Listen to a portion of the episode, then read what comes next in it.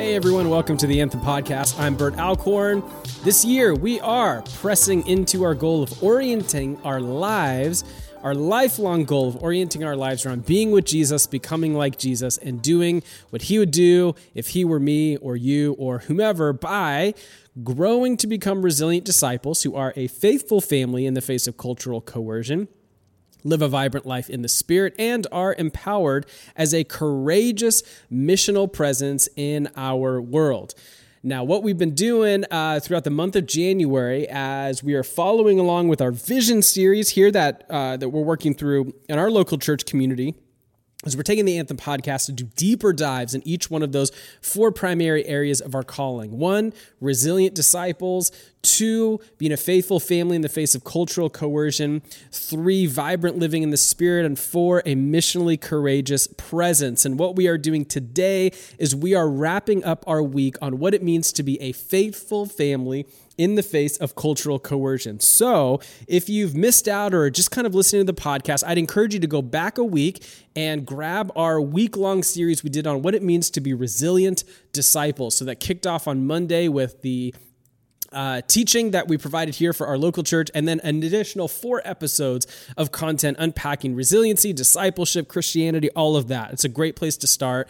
And uh, this week, uh, we kicked off with a teaching around what it means to be a faithful family in the face of cultural coercion. And have been doing a deep dive this week. Uh, we've been doing a deep dive into what it means to be a faithful family in the face of cultural coercion. Now, before we get into what we got today, just a quick reminder wherever you do get this podcast, please do subscribe so you don't miss out on an episode take a minute if you can write uh, rate us write a review that's actually really helpful as we're growing as a podcast and would mean a ton to me if you would take some time to do that uh, i do believe if the content is helpful for you it's worth sharing along so share it along with social media with friends family uh, i'm generally grateful when this makes a difference in your life and even more grateful when you bring others into the community and share it along as well uh, but this week we are unpacking what it means to be a faithful family in the face of cultural coercion. And so we just started teasing this question, pulling the thread of this question of who are you becoming?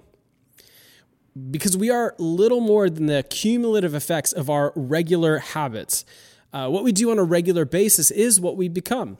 The things we do do something to us. We become like the people we hang out with. We're formed by our city, our family of origin, our workplace, our school, all of that. And so at any time, we are always being formed into something by something else. Uh, so we're asking the question who are you becoming? Are you on track to become Jesus expressed through your person and personality?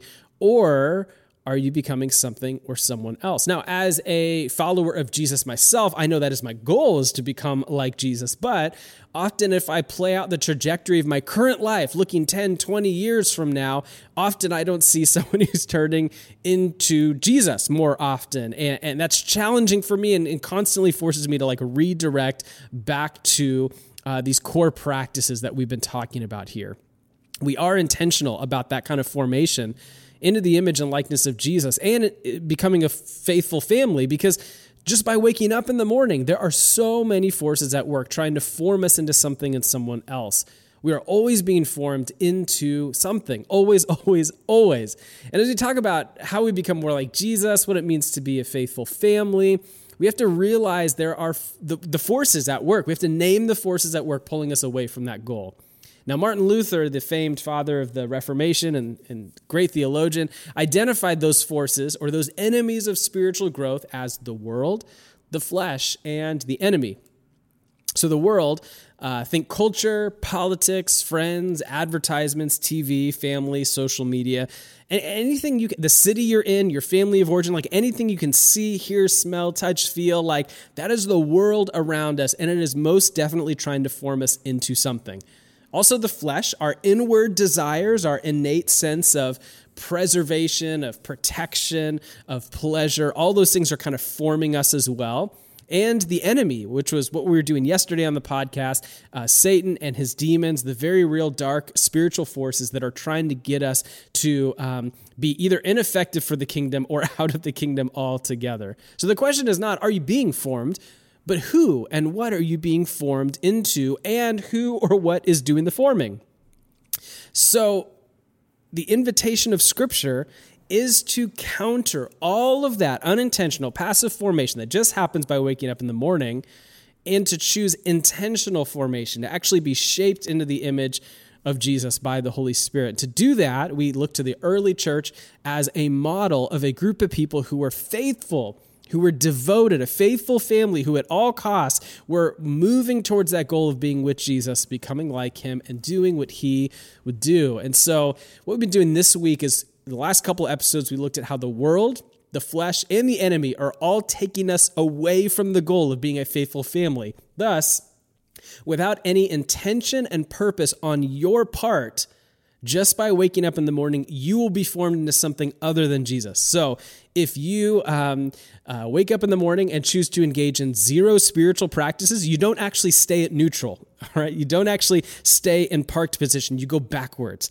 or you get formed into something else. And so, we're not talking about a net zero situation. We're talking about there are powerful, powerful forces at play, getting you to become something else. And if you do not counter that formation with a different kind of formation, then you will be, to quote Paul in Romans 12 1 uh, and 12 2, conform to the image of the world, not be transformed by the renewal of your mind. And so we've been digging into that this week. And what we're doing today is uh, uh we're going to flesh out a little bit of what a countercultural faithfulness actually looks like in 2021. So the last three episodes have been a little bit more uh, negative.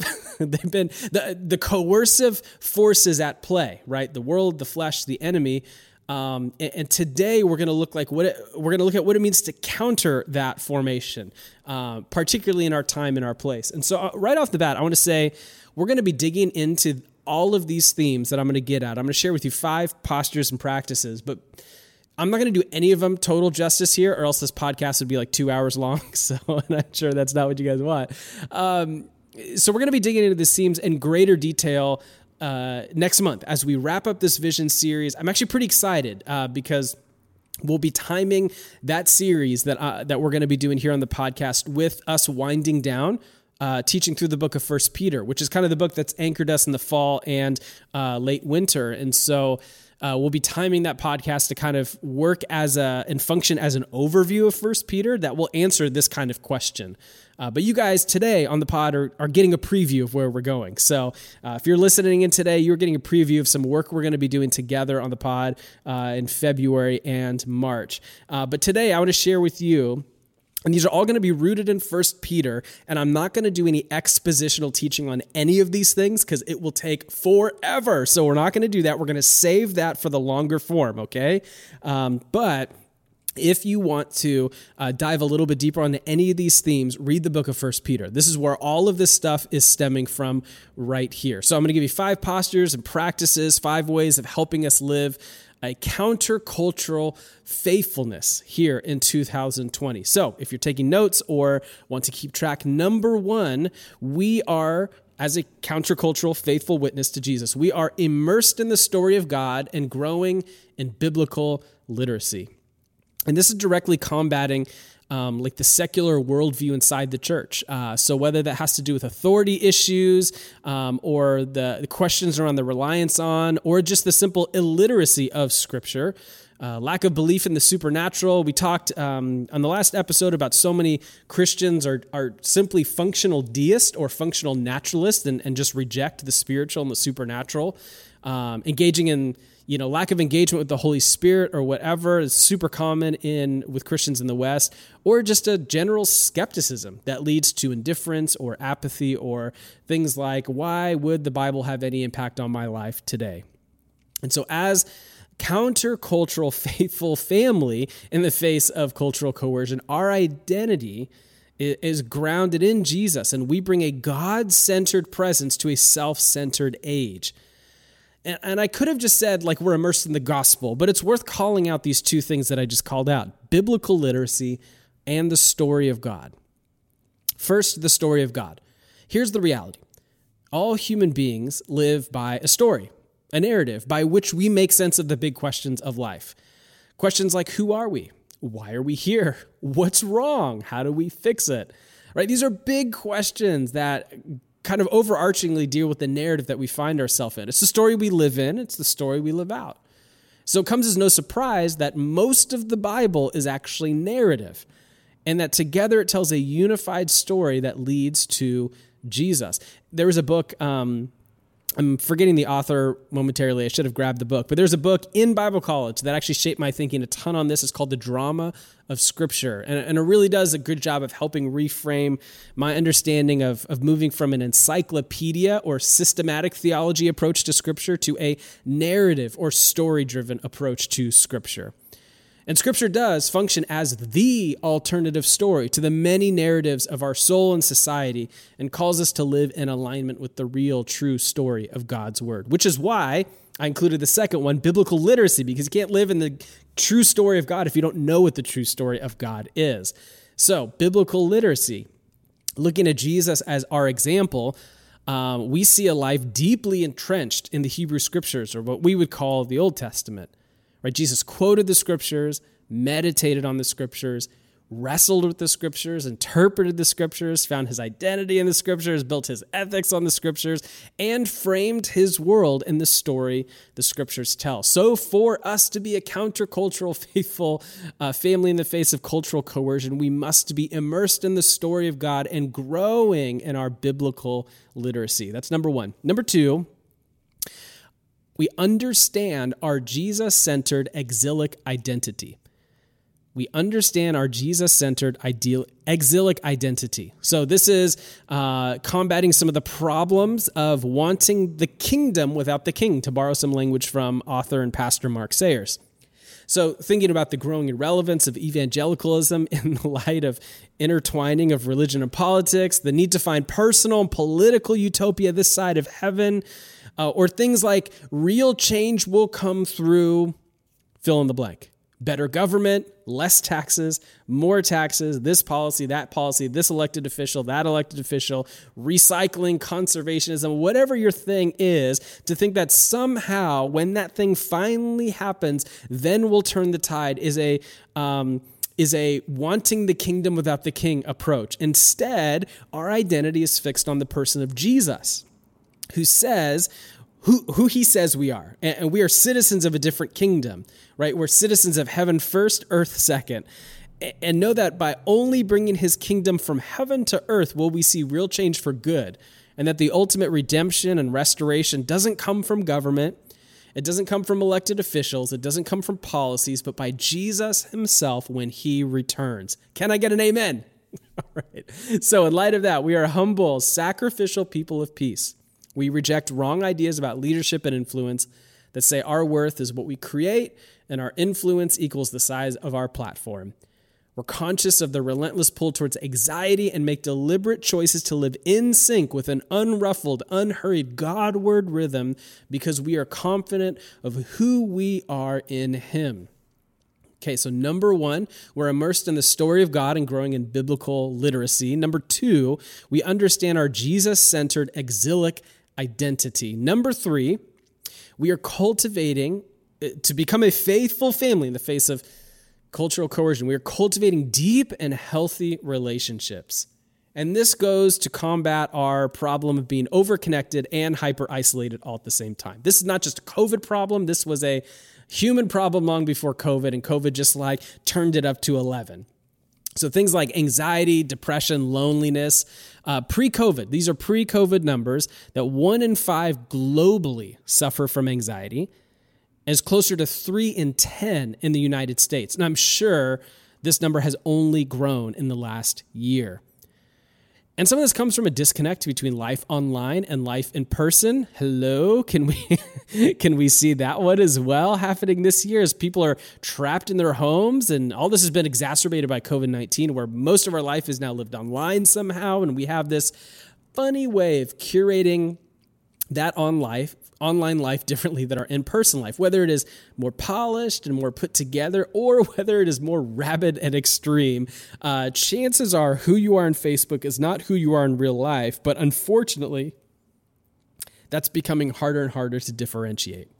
So, we, as a faithful family in the face of cultural coercion, are emotionally connected to others in our community and in our household. We have a healthy connection to those we lead, those who lead us, and those around us in community, which is neither cold and detached nor codependently enmeshed. Okay, so number one, uh, posture and practice. We're immersed in the story of God and growing in biblical literacy. Number two, we understand our Jesus centered exilic identity. Number three, we are cultivating deep and healthy relationships. And number four, how we can be a um, faithful family in the face of cultural coercion as we are living as a suffering witness to our suffering Savior. So, this is dealing with some of the problem of um, in the church of like a weak view of suffering. Uh, and an, a genuine unwillingness to take up one's cross. And so uh, think of the people who think inconvenience equals persecution. Uh, think of the expectation of instant success or influence or wealth, the frustration that the church doesn't do enough, but doesn't actually want to be a part of the solution, right? So you kind of lobbing stones and just saying, you should do that, you should do this, but not actually a willingness to engage at all. Um, a general distrust of institutions, but also an expectation for them to do everything for us, right? So I, I don't want to show up, I don't want to participate, but when I do want to show up, I expect those institutions to be there for me all leading to a general sense of like entitlement and self centeredness. And so, as resilient disciples, we live as exiles amidst a world that rejects our message. So, we are in the world, we are not of the world. So, becoming more like Jesus, eh, according to the Bible, necessarily means being rejected by this world. Being rejected by the world will lead to suffering in this world. Often, we will do anything at all costs to avoid suffering. And that is simply not the way of the kingdom.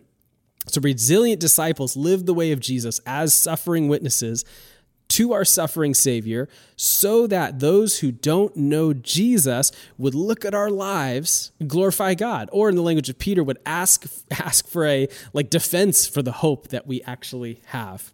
Okay, so number one, we're immersed in the story of God and growing in biblical literacy. Number two, we're understanding our Jesus centered exilic identity. Number three, we're cultivating deep and healthy relationships. Number four, we're living as a suffering witness to our suffering Savior. And finally, number five, we are growing in and submitting to godly leadership.